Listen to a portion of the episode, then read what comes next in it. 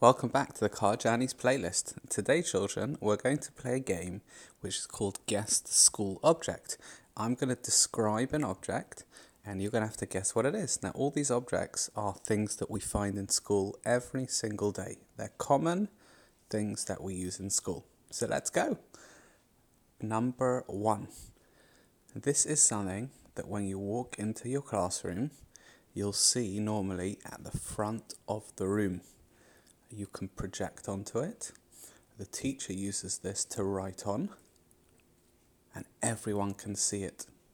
Once upon a time, it used to be black with chalk, but now it's a different color. What is it? Correct, a whiteboard. All right, that is number one. Number two, you walk into your class and you see lots and lots and lots of these. Every single student has one.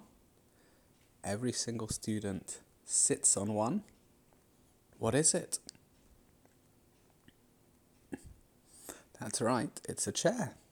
Let's go to number three. We've had whiteboard, we've had chair. Let's go for number three. Every single student in your class has many of these. They use them in class they use them to do their homework and they hold them in their hands. It's something you write with, but it's not a pencil, it's a. Correct. That was a pen. So well done to everyone who's got so far whiteboard, chair, and pen. Let's move on to another one. This is not a thing, but a person. Now, they're very important in a class because they're the ones that make sure everyone behaves. They're the ones that prepare the work. They're the person that stands at the front of the class making sure that we learn. Who is that person? Correct. It's the teacher. Okay, we're going to do one more. This is going to be a little bit harder. Let's see if anyone can get it. This last item in your classroom it's not something you sit on. It's not something that you write on. It's not even a person. This is something that you see when you walk into a classroom or even on the walls of the corridor.